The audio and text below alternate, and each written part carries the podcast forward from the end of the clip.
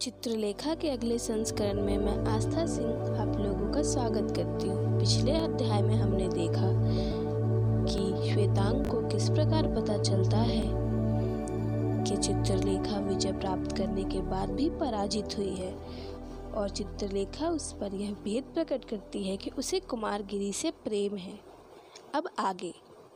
महासागर के शांत वक्षस्थल पर भयानक झंझावट उठने के पहले एक घोर निस्तब्धता छा जाती है। उस समय वायुमंडल उत्तेजित हो जाता है और सारा वातावरण भावी क्रांति की आशंका से सुनिशा हो जाता है। और उसके बाद वायु के प्रचंड झोंके, लहरों का तांडव नर्तन तथा विप्लव गायन। आकाश के वक्ष पर ज्वालामुखी फटने के पहले एक और दबी हुई अशांति फैल जाती है। उसका नीला रंग धूमिल हो जाता है और विनाश के भय से सारा आकाशमंडल वायु से रिक्त हो जाता है। और उसके बाद अग्नि के शोले और विनाश। चित्रलेखा का रथ बीजगुप्त के द्वार पर रुका। उस समय संध्या हो गई थी। दिन की भयानक गर्मी के बाद पाटलिपुत्र की सड़कों पर सामंतों के रथ उमड़ पड़े थे। फूलों का हार लिए हुए मालिन युवतियाँ सामंतों को हार पहना रही थीं। सुवासित तथा शीतल शरबत के पात्र धनी युवक तथा युवतियों के होठों का चुंबन कर रहे थे। चारों ओर उल्लास और विलास था। राजमार्ग उस समय मानो उत्सव का केंद्र हो रहा था। जौहरियों की दुकानों पर युवतियाँ रंगरेलियाँ कर रही थीं और तंबोलियों की दुकानों पर युवक। बीजगुप्त भी उसी जनरों का एक भाग था। श्वेतांग उस समय बाहर जाने की तैयारी कर रहा था। उसका रथ बाहर खड़ा था। परिचारिका उसको वस्त्र पहना रही थी। प्रहरी ने आकर सूचना दी, प्रभु, स्वामिनी का रथ द्वार पर प्रभु की प्रतीक्षा कर रहा है। श्वेतांक चौंक उठा। उस समय बीजगुप्त की अनुपस्थिति उसे बुरी लगी। उसने पाप किया था और संभवतः उसे और अधिक पाप करना होगा। जिसके लिए वह तैयार ना था। फिर भी श्वेतांक ने उत्तर दिया, कह दो कि शीघ्र ही आ रहा हूँ। श्वेतांक बाहर निकला। उस समय वह बहुत सुंदर लग रहा था। श्वेतांक चित्रलेखा के पास गया। क्या आज्ञा है देवी? चित्रलेखा ने स्वाभाविक हँसी के साथ उत्तर दिया, बीजगुप्त से मिलना था, पर शायद वह घर पर नहीं है? श्वेतांक ने भी हँसते हुए उत्तर दिया, स्वामिनी का अनुमान ठीक है। फिर यह सोचा कि तुम ही से मिलने देवी ने इस दास का बड़ा अनुग्रह किया। देवी की सेवा में मैं सदा प्रस्तुत हूँ। इसकी कोई आवश्यकता नहीं, आज चित्त उचाट था और यह इच्छा हुई कि जनरों में ही अपने चित्त को कुछ शांत करूँ। घूमने का लक्ष्य लेकर निकली थी। यदि बीजगुप्त नहीं मिले तो कोई चिंता नहीं। तुम तो हो। बहुत अच्छा। इतना कहकर श्वेतांक अपने रथ की ओर बढ़ा, पर चित्रलेखा ने श्वेतांक का हाथ पकड़ लिया। नहीं, तुम्हें मेरे साथ इसी रथ पर चलना होगा। मंत्रमुग्ध की भांति श्वेतांक चित्रलेखा के रथ पर बैठ गया। रथराज मार्ग की ओर चल पड़ा। चित्रलेखा बैठी हुई थी। घोड़ों की बाग श्वेतांग के हाथ में थी। राजमार्ग पर पहुँचते ही घोड़ों की बात चित्रलेखा ने अपने हाथों में ले ली। अश्व थिरक उठे। गर्व से मस्तक उठाकर वे राजमार्ग में घुसे। उन्हें शायद यह विदित हो गया था कि उनकी बागडोर उस स्त्री के हाथ में है, जो पाटलिपुत्र के बड़े से बड़े सामंतों को केवल संकेत पर नचा सकती है। चित्रलेखा के रथ को देखकर बड़े बड़े सामंतों के रथ रुक जाते थे। लोग उसे अभिवादन करते थे और साथ ही उसकी प्रशंसा। श्वेतांग को उसके साथ बैठे हुए देखकर कुछ लोग व्यंग्य वाक्य भी कहे। पर चित्रलेखा उस समय केवल हंसती। उसने उन वाक्यों पर कोई ध्यान नहीं दिया। उस समय चित्रलेखा फूलों के हार से लदी हुई थी। प्रत्येक सामंत उसकी ओर एक हार फेंक देता था। चित्रलेखा उसे पहनकर उसको कृतार्थ करती थी। रथारूढ़ चित्रलेखा उस समय साक्षात शिवा की प्रतिमा भी थी लोग उसका सम्मान करते थे, उसके सामने झुक जाते थे और उसकी पूजा करते थे। राजपथ का विशाल चंद्र मनोज चित्रलेखा का स्वागत कर रहा था। दूसरी ओर से एक रथ आकर चित्रलेखा के रथ के पास रुका। चित्रलेखा उस समय एक नवयुवक से बातें कर रही थी। रथ खड़ा हुआ था। दूसरे रथ के रुकने के साथ ही चित्रलेखा का ध्यान भंग हुआ। पार्श्व में बीजगुप्त हंस रहा था। आज राजमार्ग पर चित्रलेखा को देखकर आश्चर्य होता है। और आज बीजगुप्त को उसके घर में ना पाकर आश्चर्य हुआ। उत्तर और प्रत्युत्तर दोनों में गुड़ रहस्य छिपा हुआ था। इसे दोनों ने समझ लिया। श्वेतांक रथ से उतर पड़ा। बीजगुप्त ने कहा, चित्रलेखा बीजगुप्त के यहाँ निमंत्रित है।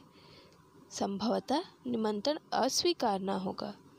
चित्रलेखा ने उत्तर दिया, चित्रलेखा को बीजगुप्त का निमंत्रण सहज स्वीकार है। उस समय संध्या बीत रही थी। राजमार्ग पर प्रकाश होने लगा था।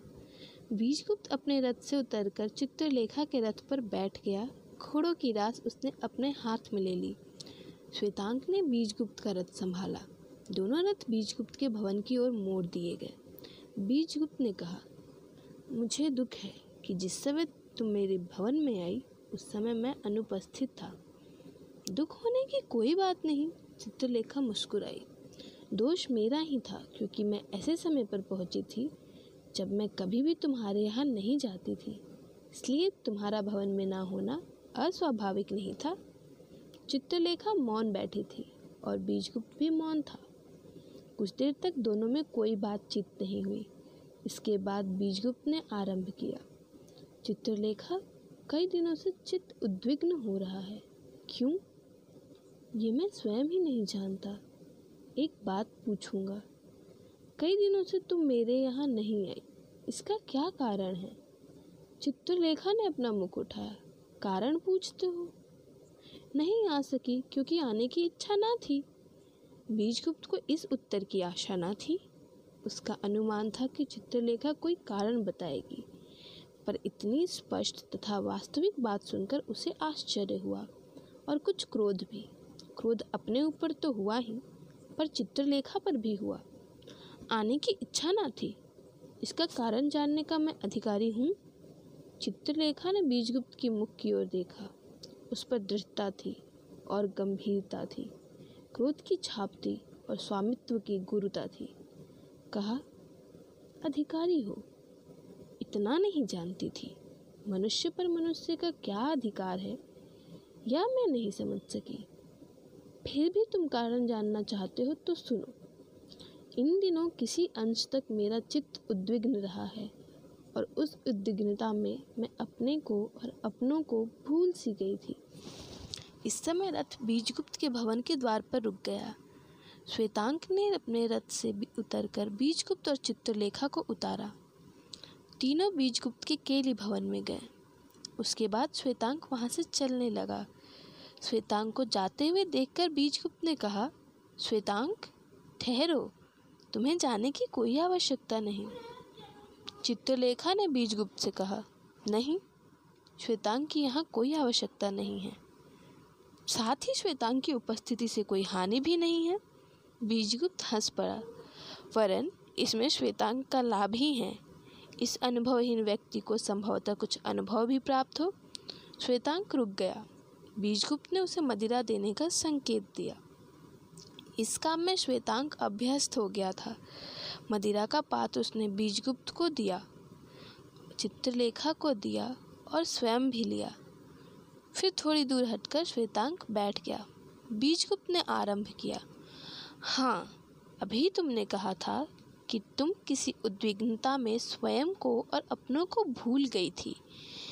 इस विस्मृति को उत्पन्न करने वाली उद्विग्नता भी विचित्र होगी। चित्रलेखा हँसी। तो क्या मैं यह समझूं कि बीजगुप्त मुझे अपनी मन प्रवृत्ति का विश्लेषण करने को बाध्य कर रहे हैं? नहीं, बाध्य नहीं कर रहा हूँ। वरन प्रार्थना कर रहा हूँ कि मुझको यह ज्ञात हो जाए। यदि बीजगुप्त यह प्रार्थना कर रहे हैं तो उनको यह विदित तो हो कि उद्विग्नता असाधारण है और उस उद्विग्नता का कारण भी असाधारण है। पर साथ ही चित्रलेखा उस उद्विग्नता पर अधिक कहने में असमर्थ है। बीजगुप्त ने श्वेतांग की ओर देखा। श्वेतांग मौन भाव से उस बातचीत को सुन रहा था। चित्रलेखा असमर्थ है? बीजगुप्त ने धीरे से कहा, आज हम दोनों के परिचय के बाद पहला अवसर उपस्थित हुआ है जब चित्रलेखा बीजगुप्त से अपनी बातें छिपा रही है, चित्रलेखा का हृदय बदल गया है। इसका बीजगुप्त को कुछ क्षीण आभास हो रहा है। मदिरा की गर्मी वहाँ बैठे हुए व्यक्तियों पर अपना प्रभाव जमाने लगी थी। दूसरा प्याला अपने होठों से लगाते हुए चित्रलेखा ने कहा, इस परिवर्तनशील संसार में किसी भी चीज़ का बदल जाना अस्वाभाविक नहीं है। बीजगुप्त स्तब्ध सा रह गया। इस उत्तर के लिए वह तैयार न था। क्या कहा? इस परिवर्तनशील संसार में किसी भी चीज़ का बदल जाना अस्वाभाविक नहीं है। तो फिर समझ लूँ कि चित्रलेखा का प्रेम बदल सकता है। चित्रलेखा ने जो बात कह दी थी, उसके लिए वह स्वयं भी पछता रही थी। बिना सोचे समझे, परिणाम पर बिना ध्यान दिए हुए आवेश में आकर उसने यह बात कह दी थी।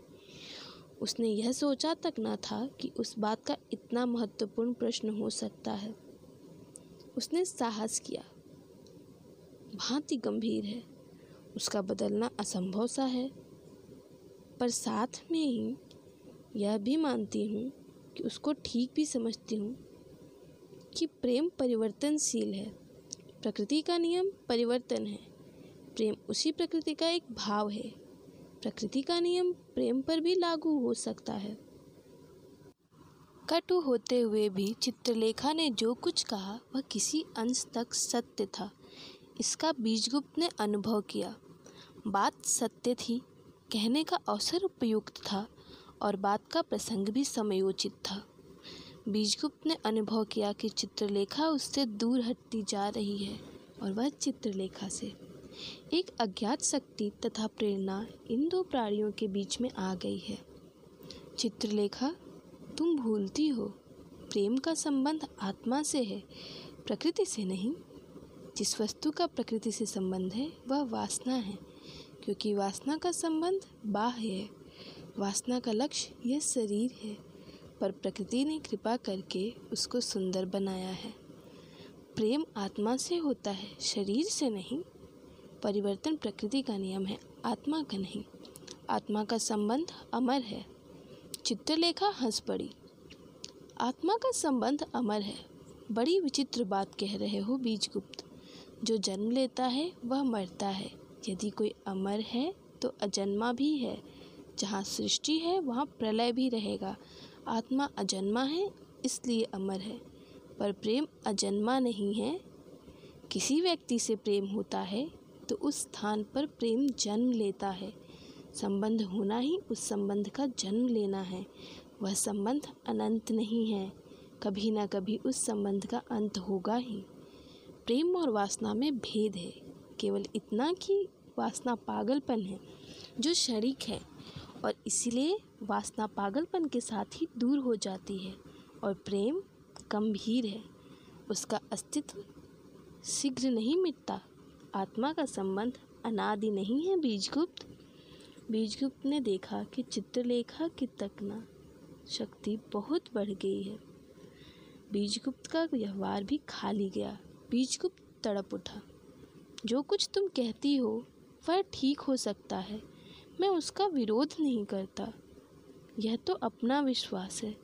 पर इतना यहाँ पर कह देना अनुचित ना होगा कि उन्मान और ज्ञान में जो भेद है वही वासना और प्रेम में है। उन्माद अस्थाई होता है और ज्ञान स्थायी। कुछ क्षणों के लिए ज्ञान लोप हो सकता है, पर वह मिटता नहीं। जब पागलपन का प्रहार होता है, ज्ञान लोप होता हुआ विदित होता है। पर उन्माद बीत जाने के बाद ही ज्ञान स्पष्ट हो जाता है। यदि ज्ञान स्पष्ट हो जाता है, यदि ज्ञान अमर नहीं है तो प्रेम भी अमर नहीं है। पर मेरे मत में ज्ञान अमर है। ईश्वर का एक अंश है और साथ ही प्रेम भी। चित्रलेखा उस समय लेटी हुई थी। उसकी आँखें अधखुली थी। उसके सुंदर मुख पर उन्माद अटखेलियाँ कर रहा था। वह उठ बैठी। उसने कहा, बीजगुप्त, ठीक कहते हो। मैं भ्रम में थी। भ्रम के आवरण में मैं अपने को भूल गई थी। क्षमा करना। इतना कहकर उसने अपना हाथ बीजगुप्त के गले में डाल दिया। श्वेतांक ने देखा, वह उठ खड़ा हुआ। बीजगुप्त ने कहा, श्वेतांक, तुम जा सकते हो। रब्त अभी मत खुलवाना। आज मेरा निमंत्रण है और तुम्हारा भी।